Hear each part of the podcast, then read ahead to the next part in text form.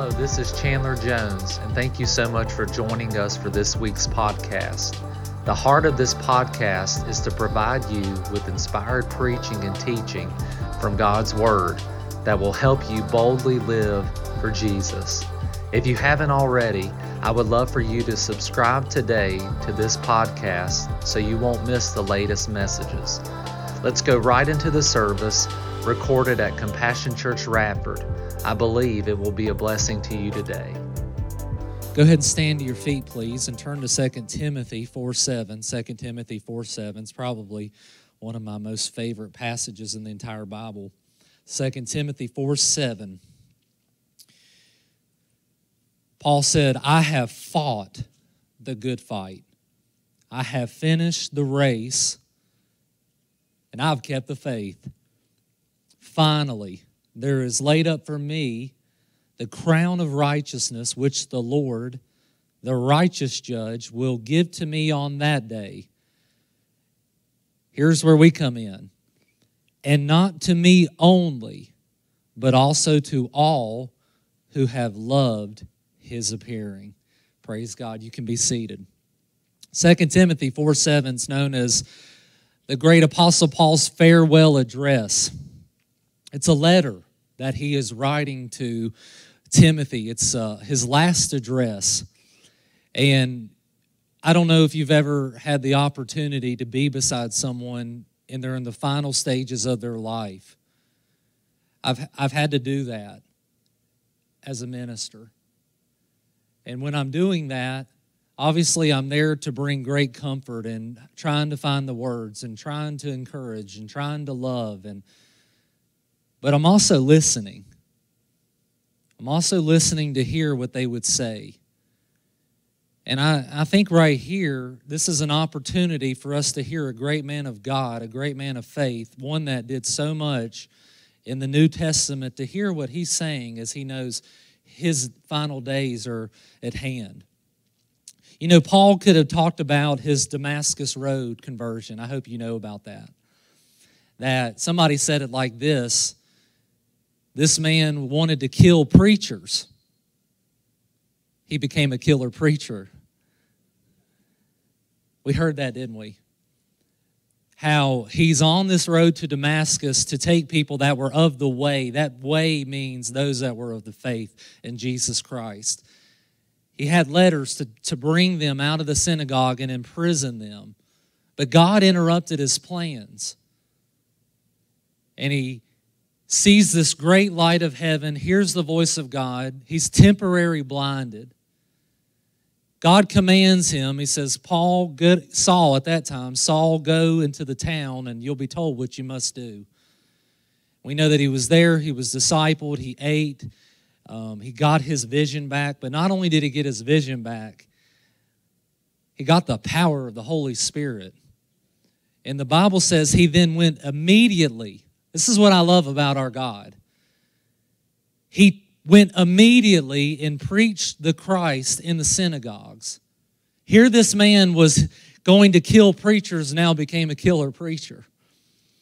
And he could have talked to Timothy about that experience, could have talked to him about being shipwrecked, could have talked to him about his missionary journeys, could have talked to him about all the churches he started, could have talked about so many things in this farewell address. But this is what he talks about. He says, I have fought. I have fought. And you know, the moment that we accept the Lord Jesus Christ and we surrender our lives to Him, the fight begins. And there's three constant fighters that every single one of us, if we're saved and we know God, that we will fight until it's our last day. And Paul fought them all.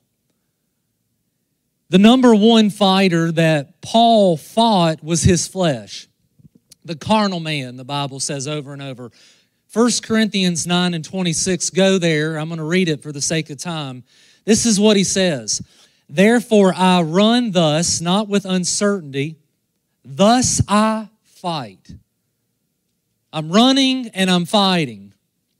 And he says, I fight not as one that beats the air.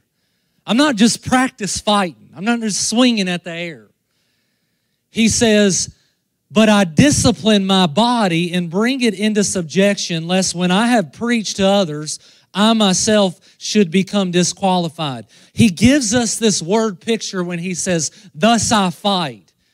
That there, here's the word picture. He's in a boxing ring. And on the other side of that boxing ring is not another external fighter. The other man in that boxing ring is his flesh. I don't know that you've ever thought about that, but you are in a fight with your flesh tonight. Every day you're going to fight your flesh. And it's not pretend fighting. It's not just a game. It's, it's not just, well, you know, it, there is a fight going on. Not as one who beats the air. It's real fighting against a real enemy. One man said it like this that enemy is in a me. It's not some external enemy out there, it's someone in me. And that's the, un, the amazing thing about it that you get saved and you have a new nature, but there's still a carnal man, there's still a flesh man, and you're fighting him. But this is what he said I discipline. This is how we know he's fighting himself. I discipline my body, I discipline my flesh. He said, I control it, it does not control me. It's interesting to me that discipline and disciple are so similar. Look at the word there discipline and disciple. There's not many letters that separate those two words.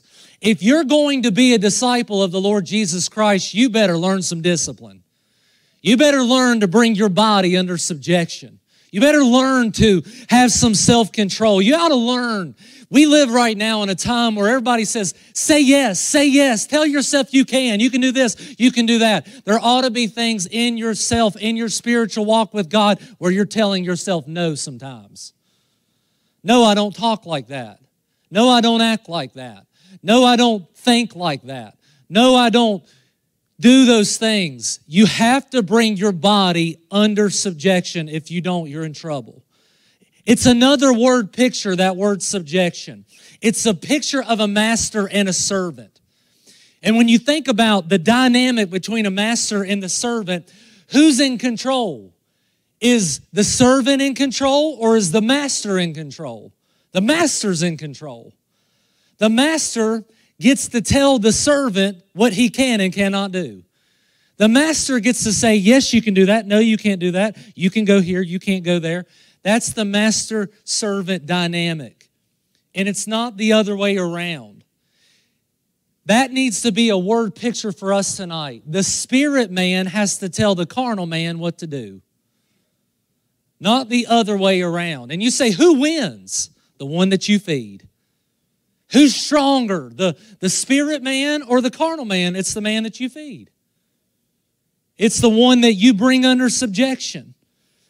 And Paul tells us that it's so important because if you have no discipline and no subjection in your flesh, this is what he says you cannot effectively do ministry in the kingdom of God. Why? Because if you can't lead yourself, you will never lead another person to the Lord. If you have no control, if you can't even follow what you know you need to do, how's anybody else going to follow you? And this is what he says right here lest when I have preached to others, I myself should become disqualified. We should not live our entire Christian life as hypocrites. We shouldn't. We've got to learn to bring our body and our flesh under subjection. We have to first lead ourselves. Number two, the next fighter that he is fighting is the world. When I say the world, I'm not talking about nature. I'm not talking about creation. I'm talking about the world in the world system, the system of the world. The system today, and it always has been, the system of the world is anti God. That's why it says that there's always been an antichrist spirit. The world system is anti God, anti truth, anti church, anti family, anti everything that God is for, the world is against. And so we're, we're to fight this world. 1 John 2 and 15, this is why it says this. Do not love the world or the things that are in the world. If any man love the world, the love of the Father is not in him. It's hard to fight against something you love. He says, For all that is in the world, the lust of the flesh, the lust of the eyes, the pride of life, is not of the Father, but it's of the world. Here we go. And the world is passing away. Don't miss that. And the lust of it. But he who does the will of God abides forever. We have to fight falling in love with the world. Do we or do we not? We have to fight, the Bible says, setting, the Bible says, don't set your, your affection on things below, but set your affection on things above. Get your eyes on the eternal. Get your eyes on heaven. Get your eyes on God. Don't always look around at this old world and get attached to it. You think about Demas. This was a man that was in ministry. You know what Paul said about Demas? Demas has forsaken me, having loved this present world. He was no longer in ministry because he had loved the present world. You know, somebody said concentrating on this world is like rearranging the deck of chairs on the Titanic. This world is sinking. The water is filling up. This world is going to go under. And when you you think about that, people are striving to make money and buy this and do this all the time. Eating, drinking, and giving in marriage. That's what it says in the book of Genesis. So shall it be in Matthew when it says the Son of Man will return. Where you're in love with the world, you're rearranging the deck of chair, the chairs on the deck of the Titanic. Why is that so foolish? Because the world is passing away. It's passing away. The ship is going down, the water is filling up. But he who does the will of the Father will abide forever. That's the promise that we have. You're going to fight the world system, the lust of the flesh, lust of the eyes, pride of life. Number three, the next fighter is our enemy. Satan hates God, Satan hates us. I talked about last week, he's like a roaring lion seeking whom he may devour. Tonight, I quickly want to look at how Satan fights us. If you've got notes, this is, would be a good time to take some. There are more than these four, but there's clearly four key things that Satan does to harm us. And the reason I'm preaching this, I'm not giving glorification to the enemy. I'm not building Satan up. I'm trying to build you up. I'm trying to, the Bible says, build yourselves up in your most holy faith. Be not unwise to Satan's devices. If you think about a fighter, a fighter, before they fight, if they're a good fighter, they study their enemy. So when they are in that fight, they know their moves, they know how to guard and protect themselves. And so these four things tonight are key things, scriptural things that the enemy does, tactics that he uses to fight against us. Number one, Satan wants to speed you up. He wants to speed you up. If the devil cannot get you to be bad, he'll settle for you to be busy. When we're sped up, we're busy. We're doing, doing, doing. And the more you're doing, the easy it is, easier it is to get distracted on what's most important. And what you say, well, what's wrong with doing? What's wrong with that? The Mary Martha dynamic.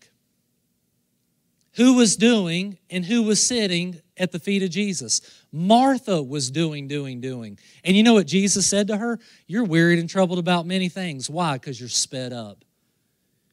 You can't even focus on me in our relationship because you're doing things being busy is not always the blessed life. I'm not talking about being lazy. You got to work. But sometimes we do a lot of things and we add a lot of things to our plate that God said, I never told you to have. So it, the enemy wants to speed us up. But Jesus said, Mary has chosen the best part, it will not be taken away from her. How many of you ever said this? I'm too busy. I have, Lord. Too busy. And sometimes we can be so busy that we miss Jesus and we're worn out and we're weary. Too busy for the house of God, too busy to pray, too busy to serve the Lord in a ministry. When that happens, most likely we have been sped up. The Bible says, Teach us to number our days that we have a heart of wisdom. The Bible says, Redeem the time, the days are evil. There will be a lot of people that die and go to hell because they never slowed down enough to think about eternity. They never slowed down to think about what's after this. I had so much going and going and going. Satan kept them busy all the way to their death, and they never had time to stop. They never made time to stop and consider eternity. Not only does Satan speed us up, number two, he slows us down. 1 Thessalonians 2 and 18, this is what Paul said to the church of Thessalonica. I wanted, he said, we wanted to come to you, even I, Paul, time and again, but Satan hindered us. We wanted to do the will of God. We wanted to preach the gospel. We wanted to win souls, but there was opposition. There was something keeping us away from you. And this is who Paul says it is it was Satan. Sometimes he slows you down. Sometimes he keeps you hindered, and there's opposition to hinder us, to slow us down, to get us. The reason why at times we feel that hindrance is to get us to stop. Satan knows if he can get us to stop, it takes more strength to get going again. So we feel that opposition. That's why the Bible says, don't be weary in well doing. You will reap if you faint not. You got to keep on going, even in opposition, even when things are coming against you, even when it feels like you're being attacked and there's this opposition. You have to keep on going because you'll reap if you faint not. Satan speeds us up, he slows us down. Number three, what else does Satan do? Satan lifts us up. Satan can lift you up. Satan was lifted up in his heart. What did he say? Five times I will be like, I will, I will, I will, I will be like God. He got lifted up. He got puffed up. He got prideful. What did he tell Eve in the garden? We talked about this. He said, You can eat of that tree because you will be like God. You will be in control. You will have power. You will have authority. What was, we know that Satan's fall from heaven was because of pride. And he got Eve with pride. He lifted her up. The devil lifts us up. He, he tells us we're great. He tells us we're important. He tells you that you're, you're all that in a bag of chips. No one's as good as you. No one's as smart as you. No one's as wise as you. You got it all figured out. He tells us that we're the center of everything, that the world, that family, that church, that everything revolves around you. What's he doing? He's lifting you up. He tells you you're strong, you're attractive, you're beautiful, you're smart, you're wise. He tells you you're entitled, you deserve that. You ever heard that before? You work hard, you do this, you do that, you deserve that. What's he doing? He's lifting you up. He tells us we can handle our life on our own and that we don't need God. He speeds us up, He slows us down, He lifts us up. And lastly, this is what He does He puts us down. If He can't lift you up and get you to fall, He will keep you down where you never can come up. Revelation 12 and 10, it says, He is the accuser of the brethren. He reminds you of your faults. He reminds you of your failures. He reminds you how bad you are. He reminds you of your thoughts. He reminds you of your actions. He reminds you constantly. Let me ask you this Have you ever remembered past sin for no reason? You ever just been driving in your car and you just start thinking, wow, I'm no good. I am nothing. I'm a failure. I'm a bad dad. I'm a bad husband. I'm a bad employee. What's he doing? He's the accuser of the brethren. And he's doing that. He's pushing us down. He reminds us, even when things are forgiven, you know what a lot of people need to do? They need to tell the devil to get on. I ain't listening to that. You got to remind the devil that it's under the blood. I love the old preacher. He said, Satan will constantly remind you and remind you and remind you of what you've done. He reminds you of your past. And when Satan reminds you of your past, you remind him of his future. You need to remind him that one day he is going to be in a lake of fire with all the devil, with the devil and the demons. When he reminds you of your past, you remind him of his future. You remind him that it's not under the rug, it's under the blood. And that God takes it and he casts it into the sea of forgetfulness and he remembers it no more. Satan loves to make you feel low. And on some level tonight, we should feel low. We should feel meek. We should be humble. We should be small in our eyes. We should always realize that God is everything and we always need Him. However, there is a huge difference tonight between feeling unworthy and feeling worthless. There's a huge difference there. I never feel worthy. I never feel like I've arrived. I always remember that I was in that pig pen. I always remember that I was lost and he found me. I was dead and now I, I, always remember that. I never feel worthy in the presence of God. But I don't feel worthless either because I know what Jesus has done for me. And I know that it is Christ who lives in me. And I am made in the image and likeness of God. I am fearfully and wonderfully made. I am a child of the Most High God. I can't stay down when I remind myself of that. When I remind myself that I'm forgiven, that my name is written in the Lamb's book of life, and one day I'm going to be in heaven. I can't stay there because of that, those truths, those promises. But Satan is the master of discouragement. Oftentimes we feel so insecure and we feel like a failure and we feel like we never do anything right. Where does that come from? Satan. Satan, the accuser of the brethren. Satan speeds us up, slows us down, lifts us up, puts us down. Tonight I'm done talking about him. Let me talk about the Lord for a minute. Let me tell you what he can do. When Satan comes to speed us up, when life gets busy, God has a way of giving us rest. He has a way of bringing us beside the still waters. He has a way of restoring our soul.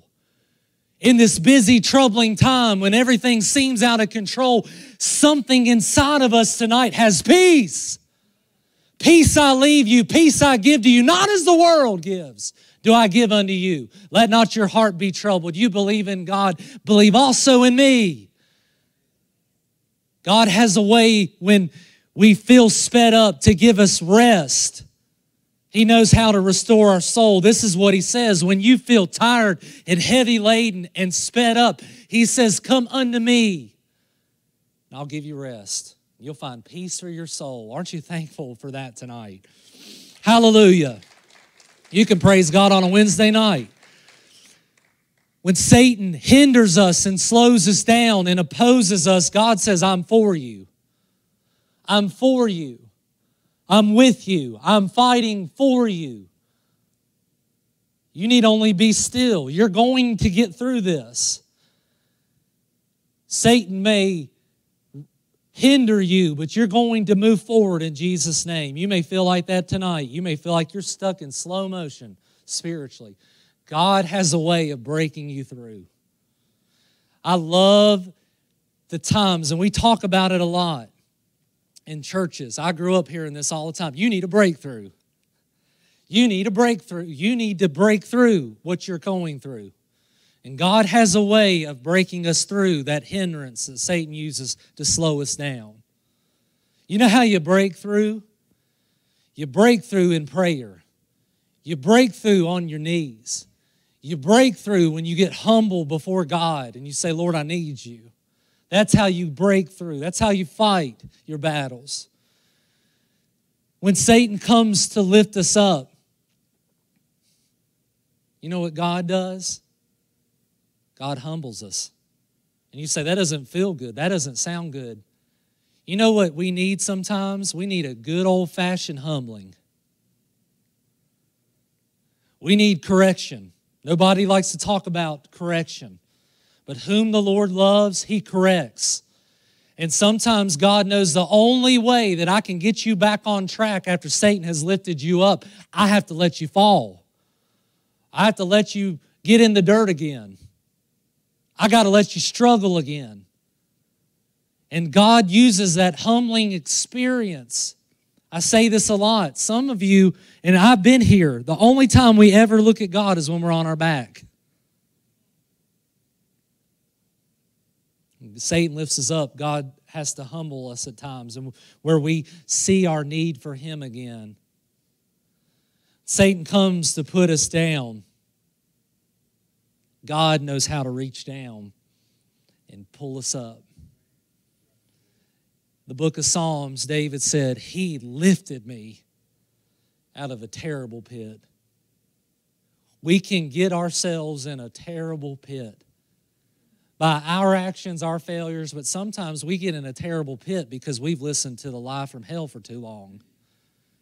And we feel like a nobody and a nothing and worthless. And we feel that depression. But God says, in that pit, after Satan has pushed you down, I know how to reach lower and lift you up. One of my favorite scriptures, I would have to remind myself of this many times. I can't remember where it's at right now, but I remember the words. This is what the Word of God says. He says, Thou, O Lord, are a shield for me, my glory, and the lifter of my head. When you can't lift your head because you feel the weight of everything, God says, I know how to lift your head. I know how to get your chin back up. I know how to get your eyes back up. God knows how to put wind back in our sails. And He knows how to pick us up off of our back and get us standing on our feet again. Don't stay on your back. You reach out, God will reach down, and you'll get back on your feet. I love this scripture in Romans. We are more, say it with me, we are more than conquerors through Him that loved us. We're more than conquerors through Him. Through who? Through Jesus, who loved us. Satan will come to speed you up, he'll slow you down, he'll lift you up, and he'll put you down. But for everything Satan does, God says, I can do better. I can do better. Heavenly Father, tonight, we come before you, O God. And Lord, we are. We're always going to be in this battle. Tonight, some people need to fight this flesh a little bit more. They need to bring their body under subjection. And I pray that they would choose that. I pray that, oh God, they would feed the spirit man so the carnal man, the flesh man, would be weak and frail and that the carnal man would have to, have to submit to the spirit man. I pray, O oh God, that tonight our affections would not be on this world, would not be on money, would not be on things, but our affections would be on you, O oh God. Our affections would be on our family. Our affections, if you're married tonight, your affections would be on your spouse and your children. That, oh God, our affections would be on the house of God and the work of God that, Lord, we would be in love. David said, I love the habitation of your house and the place where your glory dwells. Oh God, we would be so in love with your house. Father, I know that we're we are going to fight the enemy. And I pray tonight, Lord, your people would, would, would remember this simple message. And when they feel this attack of the enemy, Lord, that they would know, God, that you're with them and they don't fight alone. Lord, to those that feel sped up tonight, I pray, oh God, that you would bring them rest. I pray that they'd be still. This is what the book of Psalms says be still and know that I'm God. That, Lord, you bring a stillness and a peace to our life. I pray for those, oh God, that feel hindered, feel opposed, feel that resistance, feel like they're spiritually in slow motion, that they're not moving as fast forward as they need to. I pray for breakthrough in Jesus' name. I pray, oh God, that Lord, for those that they don't even see it tonight, but Lord, if they are lifted up, oh God, that Lord, they would receive your, your humbling. They would receive your correction. For whom the Lord loves, he corrects.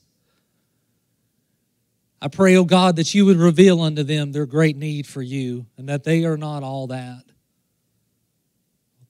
The Bible says we're just dust. It says, My heart and my flesh will fail, but God is the strength of my life. Lord, I pray that we never forget how much we need you, that you're everything. And Lord, tonight, I believe that this may be the greatest thing the enemy does He's the accuser of the brethren. He's a reminder of our faults and our failures and our mistakes and our shortcomings. And Father, I pray tonight for every person that feels like they're under the attack of their past because the enemy keeps bringing that back. I pray, oh God, tonight that they would understand that it's under the blood and it's no more. It's no more. Paul said, forgetting those things which are behind and pressing towards those things that lie ahead. And I pray, oh God, tonight that, Lord, you'd bring us out of that pit when we feel that.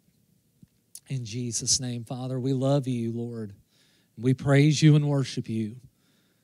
And thank you for Jesus. Lord, I pray for every family. Lord, bless them tonight. Thank you that they're making the house of God a priority. We ask this all in Jesus' name. Amen. I really want to say thank you for joining us this week. If you haven't already, be sure to subscribe to this podcast and leave us a review. It helps this podcast reach more people with the gospel of Jesus.